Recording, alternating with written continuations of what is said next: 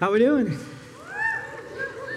Yeah, great to be at Salt again. I think it's great. I'm super excited to be here with you, especially after my first fall retreat with you guys. And um, I'm still trying to process the dance party, all right?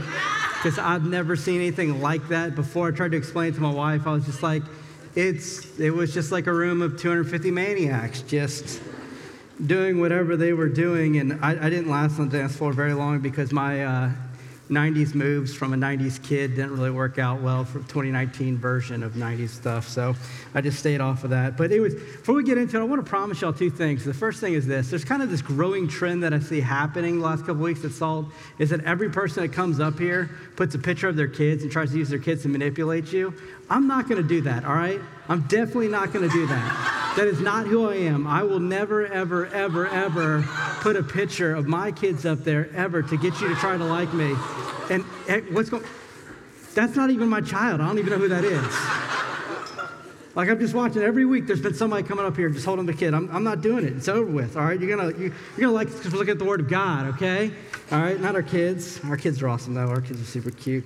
Um, the second thing I promise you is this is I'm not wearing this for fashion's sake. I'm wearing this because I'm genuinely cold right now. And I see some of you wearing shorts, and you people are maniacs, okay? I'm from the South. I'm gonna need your prayers over the next couple weeks because I am in trouble. I'm, I'm looking at some of you are like, yeah, he's gonna be hurting real bad in about two months. And I, I believe you, I 100% believe you. But so those are my two promises to you. And and I promise I won't make any more after that one, just right there. But uh, we're, we're gonna, I'm excited for us to get in this series, the I Am series, where there's seven things that Jesus says, seven pictures he gives us to kind of to give us an idea about who he is and what need he meets within us. And I think it's one of those incredible opportunities to have a really clear picture of what Jesus looks like. So if this is one of those places where you're like, this is one of those series, you're definitely going to want to bring people around. And it's one of those conversations that I love having because typically when I have conversations with people about who Jesus is and who Christianity is, there's uh, what Christianity is and what does it mean to follow God, usually what I find is that people get caught up and the conversation wants to go in what I call like secondary issues. They start talking about, like, well, the church did this, or this happened, or what about, what do you think about this and this group of people? And I always end up looking at them saying, hey, those are really great questions. I think there's really great answers to those questions. But here's the reality uh, we have to answer the most important questions first. And the most important question you need to answer is, is Jesus who the Bible says he is? That's the first question you got to answer is, is Jesus who the Bible says he is? Because if he's not, none of those questions matter. But if he is, then all those questions have huge implications on your life, and you need to figure out if they have implications on your life or not. I know that some of you had to take religion classes, you had to go to school, or you've heard a lot of rumors about Jesus or talked about Jesus. What I love about what we're going to do is we're going to look into the Word of God where Jesus, who we believe is God, is going to speak on his own behalf and say, This is who I am. And I think the most important thing we can do is get right about what God is saying about himself. And so I'm excited to get about this. We're going to be in John 6. You can flip there. And as you flip there, I kind of have a question for you to contemplate. If you evaluate yourself pretty honestly, would you say you are generally more a satisfied person or an unsatisfied person? Right? You're like, Ernie, that's not fair. It kind of depends on the situation. Like, if it's finals, I'm not unsa- I'm, I'm very unsatisfied. I'm, ve- I'm not content at all. Like, I'm a mess. But if it's like Saturday hang out with my friends, I am satisfied. Like, I, there's a lot of areas of satisfaction in my life. And I think, guys, if we really look at our lives and give an honest evaluation of where we are, there are moments and pockets of us living content, satisfied lives. Those things do happen. But there are a lot of parts of our life where satisfaction just isn't part of the story of our life. In fact, when you look at our culture, it just kind of thrives on not being satisfied. That's the advertisement of everything. Like that new iPhone's coming out, right? All right, somebody's going to get it. And what you're going to see is there's going to be people that are going to, on the news, you're going to see people, maybe it's already out. I don't know. I'm out of the loop on this. But you're going to see that there's going to be people that are going to be lined up around the block to get the iPhone 11 or 12, whatever which one it is, with the three cameras or two cameras. I don't know what it is. But they're going to be sitting there. They're going to be waiting to get it. They're going to be excited to get it. When they get it, they're going to be like, this is the best thing ever. And all the hyperbole is going to happen. They're going to mark it on their Instagram. They took this photo with the new iPhone just so everybody knows that they have the iPhone. They're going to baby that phone. And guess what's going to happen? In a couple of months, they're going to become bored with that phone. They're and in a year, they're going to be annoyed with that phone. They're just going to throw it across the room and be like, oh, I wish I had another one. And then they can continue the cycle over and over and over again. We do this all the time. We get excited about shows. We get excited about this thing. What's the next big thing? What's the next amazing thing? And, and, and it's always this culture of unsatisfaction about where we are and what we have, and, and always wondering what the next thing is in order to fill the noise, to fill the void in our life and a lot. And there's a guy that kind of wrote a song all right, cool, good. He's not too old. That's a good deal. All right, John Mayer, all right, wrote a song called Something's Missing. And I'm not going to sing the lyrics because you'll all leave immediately once I, if I did start singing. But I'm going to say them, okay? And he says this Something's missing. I don't know what, how to fix it. Something's missing, and I don't know what it is. And he just starts going through this list. He's like, friends, and you hear his voice like, check. And you hear like, money, check. Good sleep, check. Opposite sex, check. Guitar, check. Microphone, check. Messages waiting on me when I come home, check. And then as the song kind of fades in the end, he says this thing, it's crazy. He says, How come everything I feel like I need always comes with batteries? He's like, What do you think that means? And I think that John Mayer is kind of pointing to something that is very true in our culture. That we live in a culture where we have everything we could possibly need, and yet be completely unsatisfied and restless and tired. You look at a guy like John Mayer, he's like, what, like he's living the American dream, anything you would ever want. Like he's like one of the best guitar players, he's one of the best rock stars. Like the dude is a dude. And yet here he's writing a song about how unhappy and unsatisfied he is. And I think people like that song because they resonate with it. Because here's the reality you may not be John Mayer, but in the world, you are John Mayer. You realize that, right? Like you live in the richest country, in the richest time, in the richest place that's ever existed in all the history of humanity. That 99% of the world would trade spots with you tomorrow. You are the John Mayer, and yet here we are sitting here unsatisfied, frustrated, restless, distressed. And we are such artists at covering it up. Like we are such art, like when we cover it up with busyness right? I can't have just like one, I can't have just like one social media. I remember when Facebook was just like a picture and a thing, and now it's all this stuff. Now there's there's Twitter and there's Instagram, and then there's then there's Snapchat, and then y'all have like multiple Instagrams. I found that out. Some of you like uh, fake grams, whatever you call them or whatever. I don't know what the word is, but you have them. It's just like just filling your day with busyness. And that's what we do. We fill our time, we fill our stuff with, so that we don't have to sit, but in the quietness that we do actually stop. You know, the moment where you go to a camp and you can't get service, you keep checking your phone because you're just, you're just not used to not having something to do. You don't know what to do for yourself. There's this quiet little voice in you that says, there's this want, this, oh, why am I antsy? Why am I not satisfied at this moment? And some of you go like, Ernie, I could tell you why I'm not satisfied because there's a relationship I want, or there's a marriage I want, or there is a there's kids, or there's a job, a career that I want. I just haven't gotten to it yet, but I think when I get there, I'll be happy, I'll be satisfied. But you know that's a lie, right? You know how you know that's a lie? Go look at the things you journaled in junior high for. You got some of those things and you wish you didn't, right? I go look at it, first I go, I'm like, oh my gosh, I was so emo. This is so sad. Like, why did I want to date Becky? Oh my gosh, what was I thinking? There's a lot of things that you, you think you want, that you want to get. You're like, oh, this is it, this is it. And it never really pans out. You still leaves you in the same place. And if this is you, if you resonate with anything I've been talking about right now, then I want you to know this that you're in the right place.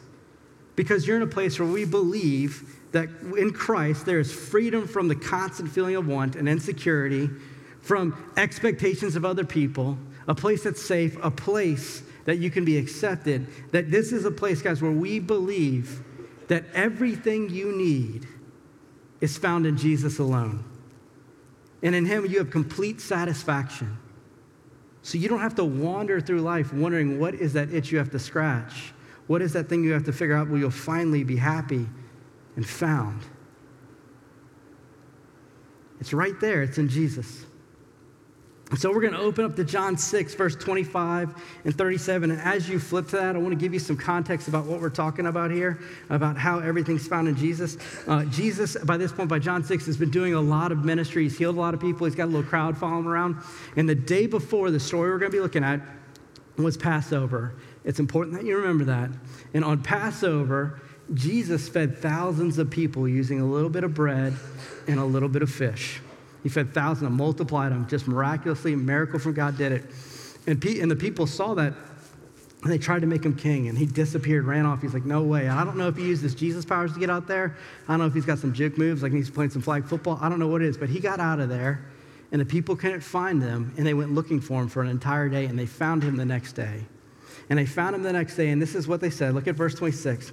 It says, When they found him on the other side of the sea, they said to him, Rabbi, when did you get here? And Jesus answered, Truly I tell you, you are looking for me not because you saw the signs, but because you ate the loaves and were filled. Don't work for the food that perishes, but for the food that lasts for eternal life, which is the Son of Man will give you, because God the Father has set his seal of approval on him. What can you do to per- perform the works of God? They asked. Jesus replied, This is the work of God, that you believe in the one he has sent. What sign then are you going to do so that we so that we may see and believe you? They asked. What are you going to perform? Our ancestors ate the manna in the wilderness, just as it is written, he gave them bread from heaven to eat. Jesus said to them, Truly I tell you, Moses didn't give you the bread from heaven, but my Father gives you the true bread from heaven. For the bread of God is the one who comes down from heaven and gives you life, gives life to the world. Then he said, Sir, give us this bread always. And he said, I am the bread of life. Jesus told them, No one comes to me will ever be hungry. No one who believes in me will ever be thirsty again. But as I've told you, you've seen me, and yet you do not believe me. When we look at this passage, it begs two questions that I think we need to ask. And these two questions reveal to us, I believe, why we don't find satisfaction in our life. And in this passage, it also gives us one answer. And the first question we have to deal with that this passage begs is this Do you want Jesus or just his things? Do you want Jesus or just his things? See, when Jesus, when people encounter Jesus in this situation, he exposes their motives. These people are coming to him like, yo, how did you get over here? Like, what happened? And Jesus is not having any small talk. He looks at him and says, hey, you know what? I'm going to tell you, I'm going to just cut straight to the chase right now. You're not here because you want anything to do with me. You're here because you want the bread that I gave you the day before. You're wondering if you're going to gain from this relationship. You're not following me because you want me. You're following me and seeking me out because of what you may gain, the stuff that I have, you want. It's like that Drake song. He's like, he's saying to him, it's like, you are fake people and you're showing me fake love. All right? That's who you are. I don't want anything that I, I can see what you are. I'm calling you out for who you are. And the thing is, that's true. They are choosing, we see throughout the passage, they are choosing to follow Jesus not because they believe of who he is. They're choosing to follow him because they want the stuff that he has. And it's sad. It's truly sad. Because they're talking to the right person, but they're asking the wrong questions. Like, what a tragedy. There they are standing before the Son of God, and He's offering them so much greater than what they're asking, and they don't even care. They're missing it. And guys, I think we have a lot in common with these people than we would like to admit. That, that we are guilty of this too, that we want the things of God often, but not God. And I know because it's true in my life. Throughout this week, I can look at several things that I was pursuing, and it wasn't because I wanted God, but it was because I wanted something that God could give me if I did that. Have you ever found yourself in that place? that you realize what you're pursuing is I'm not pursuing relationship with Jesus. I'm pursuing Jesus' stuff. And it, and it comes out in the most subtle ways sometimes. It really does. In fact, sometimes maybe it comes, I'm gonna give you kind of a couple of examples of it. Sometimes it comes out like this, that you are, you're in a place and things are hard and things are difficult right now, and you're sitting there and you're mad at God. You're like, God, why are you allowing me to do this? Why are you allowing this to happen to me? Like, I go to Connection Group, I go to SALT, like I go to church, I do all these things, and my friends don't do any of those things, and life just seems to come easy for them. It seems to come hard to me. You owe me, God. Why don't you give that to me, God? Why is it so hard for me? You see what's behind that? Like, you're, yes, you're asking God, you are bargaining with God. Like, I'll do this for you if, if you do this for me. But even that's underneath that, look at what your pursuit is. It's not Jesus, it's his stuff. God, I don't want you, I want your peace. I don't want you, I want your favor. I don't want you, I want what you could bring into my life.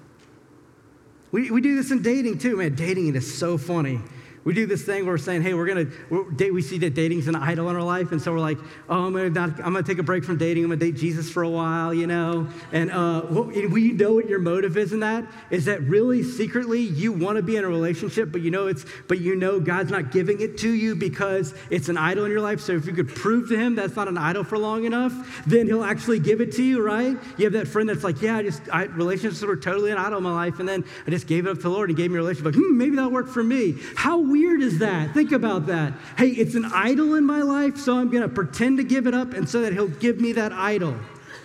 You're trying to fool God. It's a weird game you're playing with yourself. But again, you're looking at God and you're saying, I don't want you, God, I want your stuff. I don't want you, I want your stuff. Sometimes it even shows up in our involvement at SALT.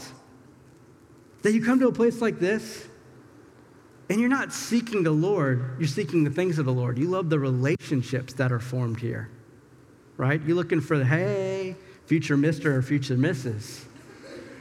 Are you looking for like friendships and you're enjoying the community of it and you're enjoying the things about the friendships that you're making, the memories you make? That's why you're here, but you're not here pursuing God. You're hearing, seeing what God can add to your life and your college experience. Here's a question to think about all right? If the community sucked here, would you still be following Jesus? Are you in love with God's blessing of community? Are you in love with God? Here you have a group of people that are in love with the blessing of God, but they're not in love with God. They're pursuing the blessings of God, but not the things, of not God Himself. Why is it that we go to God not wanting Him, but His stuff? Like in our mind, we know God's better. We do. Intellectually, we understand it. The problem is, is our heart that we don't believe it. We see sometimes God is a piece of the puzzle of our life to make it all come together instead of the entirety of it. Because there's a piece of our heart that really believes what we see in the world that what's really going to bring life together for me if I marry the right person, what's really going to bring life for me is if I get the right job, what's really going to bring life to me is if I have success and fame and all these things. Man, it'd be so great if I was Taylor Swift, it'd be amazing. If I was just T Swizzle, life would be good. But here's the reality if all that stuff satisfied, then why is it that we have so many millionaires, so many actors, so many famous musicians in rehab? So many of them on antidepressants.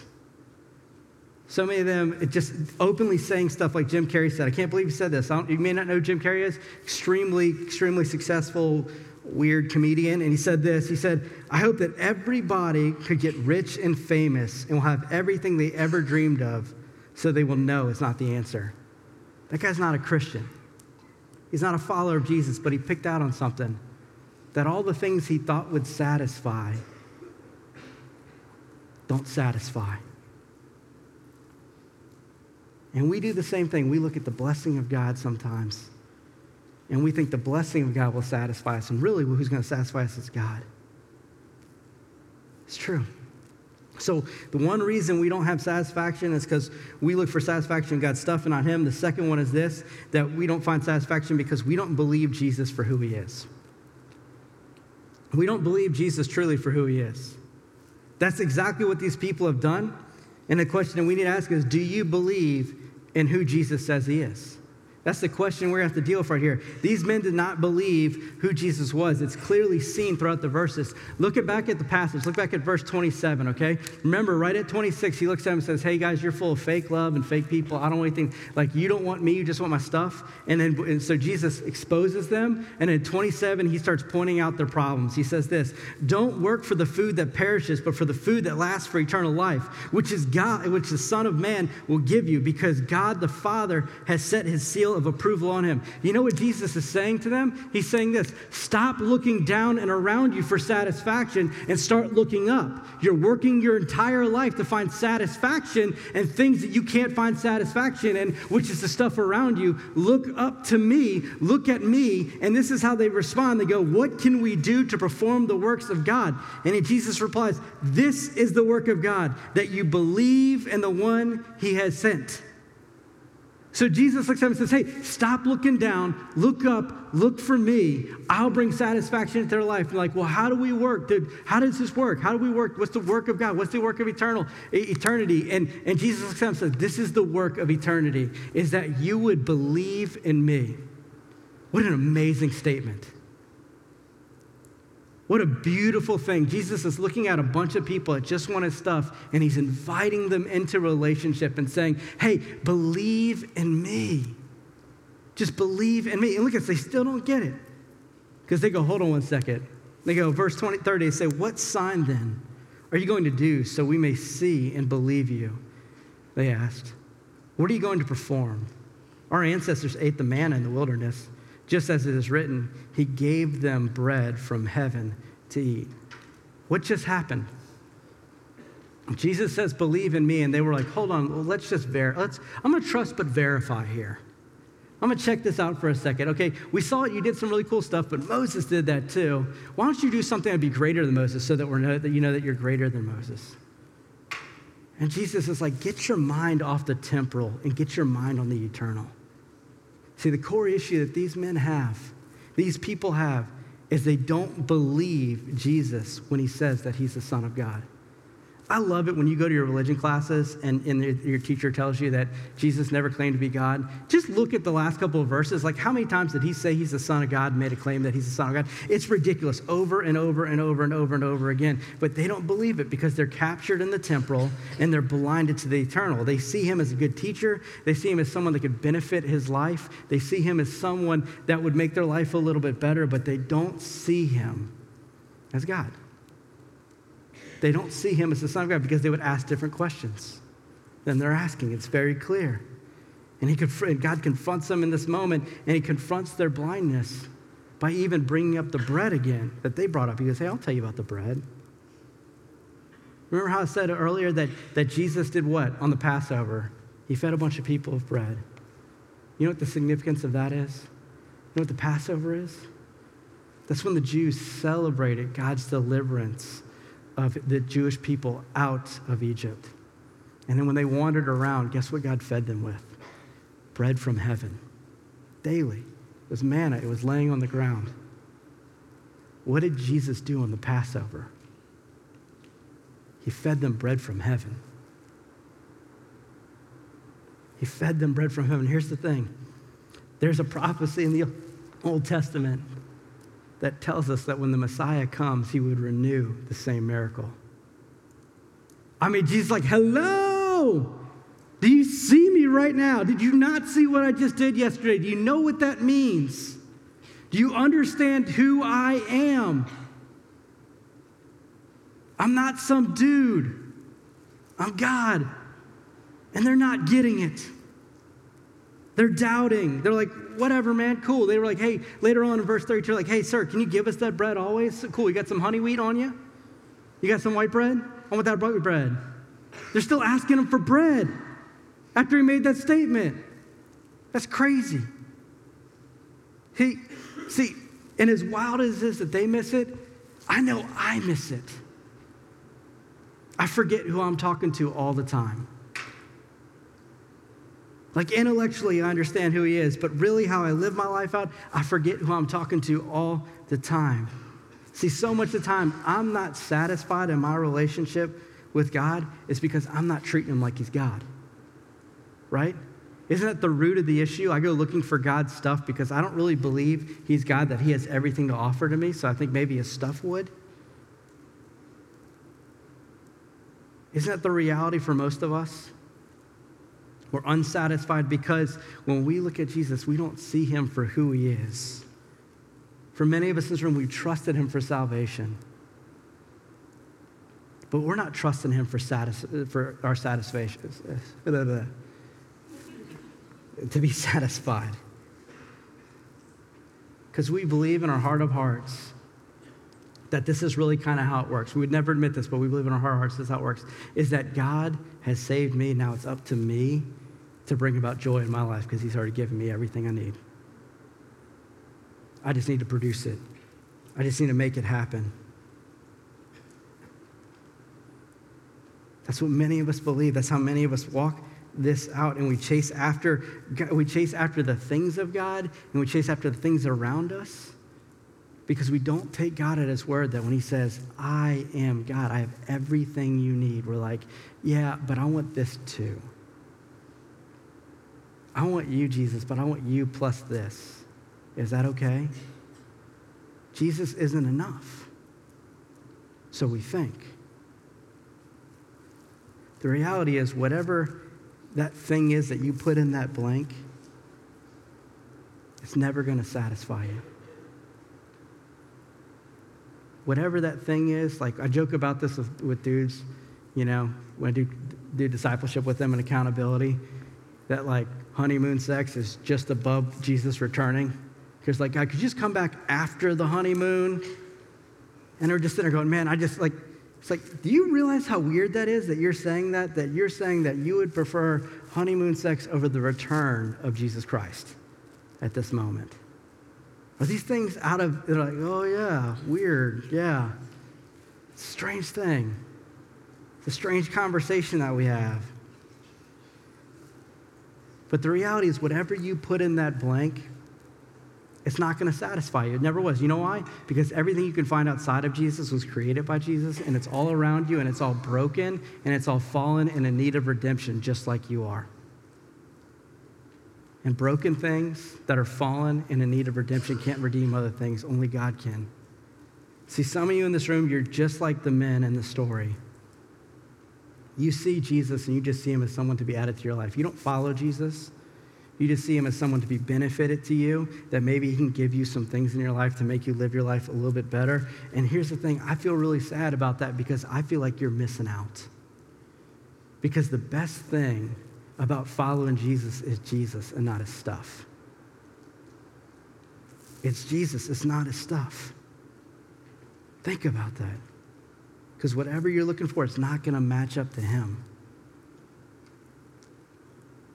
And so Jesus gives us the solution. He says this Jesus himself is the source of our uh, satisfaction. Jesus says to them, I am the bread of life. And that word bread right there, it has this significant meaning outside of just like the Exodus 16 uh, prophecy about the Messiah, but it also has this, this significance in the ancient world that bread was something that was most commonly used. It was the most necessary food that you can imagine. Like living without bread would be impossible. It would be like equated to starvation. Bread was so important to daily life to do without it, you would die. And so here Jesus is saying, when he says, not only saying, I'm, I'm the Messiah, but he's saying, I'm the one you can't do without. I am the one that can't, you cannot do it without. I am the person that you're looking. So, and, and, so when he says that, what he's saying is that our needs are met in Jesus, not by means of Jesus. Jesus didn't say that he had the bread of life. He said that he is the bread of life. Jesus is saying that I am the one that satisfies you, not, not the one that brings satisfaction to you, but I am the one that satisfaction comes by, by having a relationship with me. Listen to me. The way that you have been built is the same way like, like GM built cars to run off of gas and diesel. God has built you to run off of Him. And when you start shoving other things into your, ta- your tank thinking it's going to keep you going, you're going to break down, right? Like you put a carrot in your car tonight, it's not, it may make it a day or two, but it's not going much further for the week. That's going to be a problem. Keep shoving carrots in there, like 20 carrots to get me home. You're not, it's not going to work, all right? Your car is not Bugs Bunny, okay? It does not run on carrots, okay? And so, it, it, we've, been, we've been built and we've been made to find our, our satisfaction in our life in Jesus and who He is. And our satisfaction, guys, it, when it's because it's found in Jesus, that's the best place it could ever be found. The best place. Think about it. Think about this for a second. What greater thing could God give you to find your satisfaction than Himself? Everything else would be second best. I'm married. I love my wife. She's amazing. But if she was the place where I found my satisfaction, we would have, I'd have a rough, a rough, rocky marriage and life. And she would too for me. She would have left me a whole lot longer ago because I'm not Jesus. I'm not God. I can't give it to her. I can't provide that for her. I just want you to sit and think about that. That God loves you so much, desires relationship with you so much, that he built and created you to find absolute satisfaction in him. That he doesn't want to just give you something, He doesn't want to just say, hey, good, you don't have to worry about your sin. I've already dealt with that. But he desires relationship with you so much that he has built you and made you and created you to find satisfaction in relationship with him. How amazing is that? Like, what could you compare that to? Well, that's incredible. And that's why when Jesus says, he says at, at, the very end, he says, No one who comes to me will ever be hungry, and no one who believes in me will ever be thirsty again. He can actually say that and mean it. And you have to understand, he's not saying for believers that the second you follow Jesus, you'll, you'll never starve, you'll never be hungry, nothing bad's ever to happen in your life. Look at the context of, this, of the, the paragraph. That the, the guys that are talking to Jesus, they're talking on a temporal level, and Jesus is bringing them to an eternal perspective. Not once did he talk about physically eating bread, he was talking about himself. He was talking about satisfaction for their soul. And that's what he's saying here. He says, Hey, guess what, you guys? You that trust in me, you that follow Jesus, you that follow him, you will have satisfaction at a soul level that your soul will never be hungry for anything else. You'll never be thirsty for anything else. He's speaking to the deepest parts of us and who we are. And that promise is better than any earthly gain you could ever have. Think about that. A million dollars or peace for your soul. A million dollars or eternal rest with God, knowing that your eternity is taken care of. When you have rest for your soul, here's the reality bad things still happen, things still happen in your life, but that supersedes any situation that you would ever experience.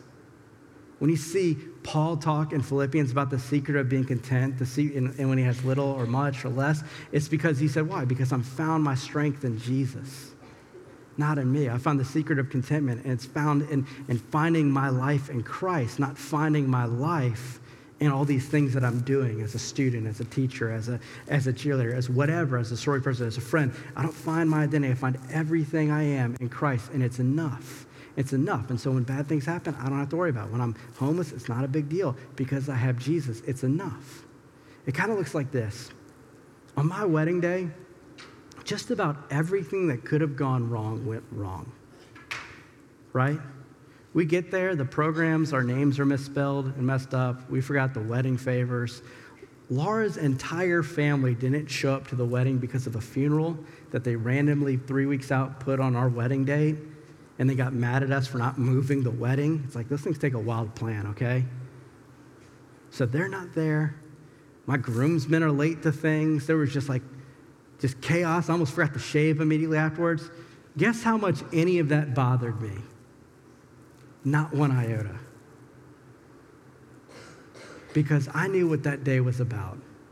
It was about that day where Laura Ann Gherkin became Laura Gherkin Benoit. And as long as that happened, everything was gravy. Because that gave me perspective about what really happened.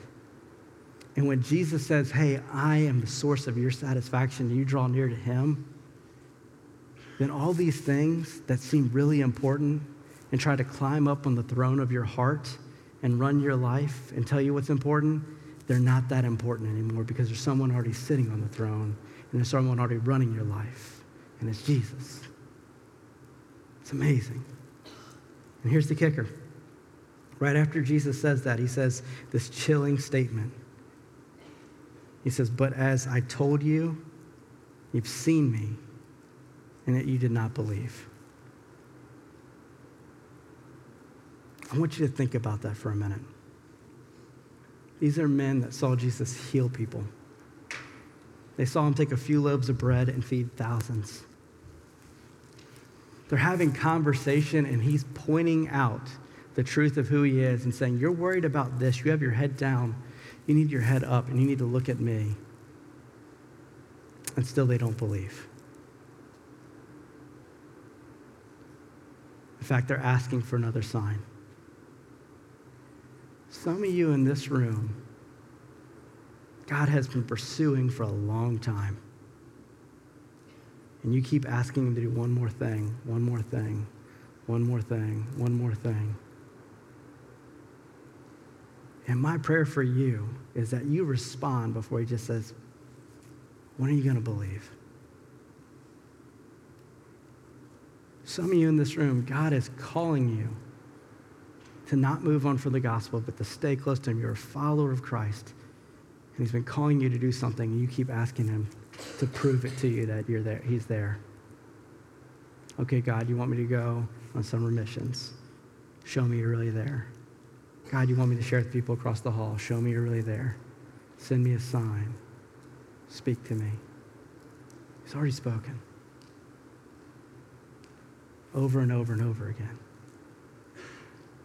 Here's my prayer for you this week is that you would lay down whatever that thing is that you can't let go of. That lie that you believe that satisfaction is going to come in whatever that is you're pursuing. And you'd grab hold of Christ. Because could you imagine, just imagine your life at this moment. What kind of life would you live if you were fully satisfied in Jesus and nothing else? How free would you be? How dangerous of a person are you at that moment?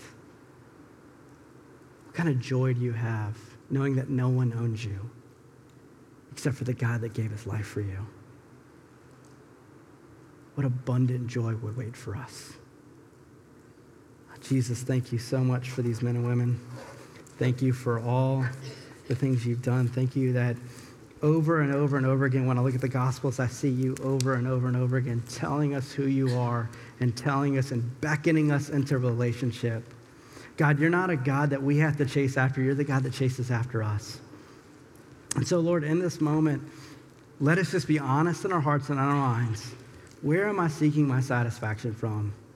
And is it because I want the, your things and I don't want you? Is it because I'm doubting you? I don't believe you for who you say you are, believe you in, in what you'll do? God, may we repent of that and push away from that and push towards you. God, how amazing would it be if we were free of those things and free to hold on to you? You've set us free so that we would be free. God, I just admit though so many times my walk looks like, even though you've opened the cage in my life, I'm not a, I'm not a trap to anything, I'm not a slave to anything. I still walk back into that cage and stand in it with the gate wide open.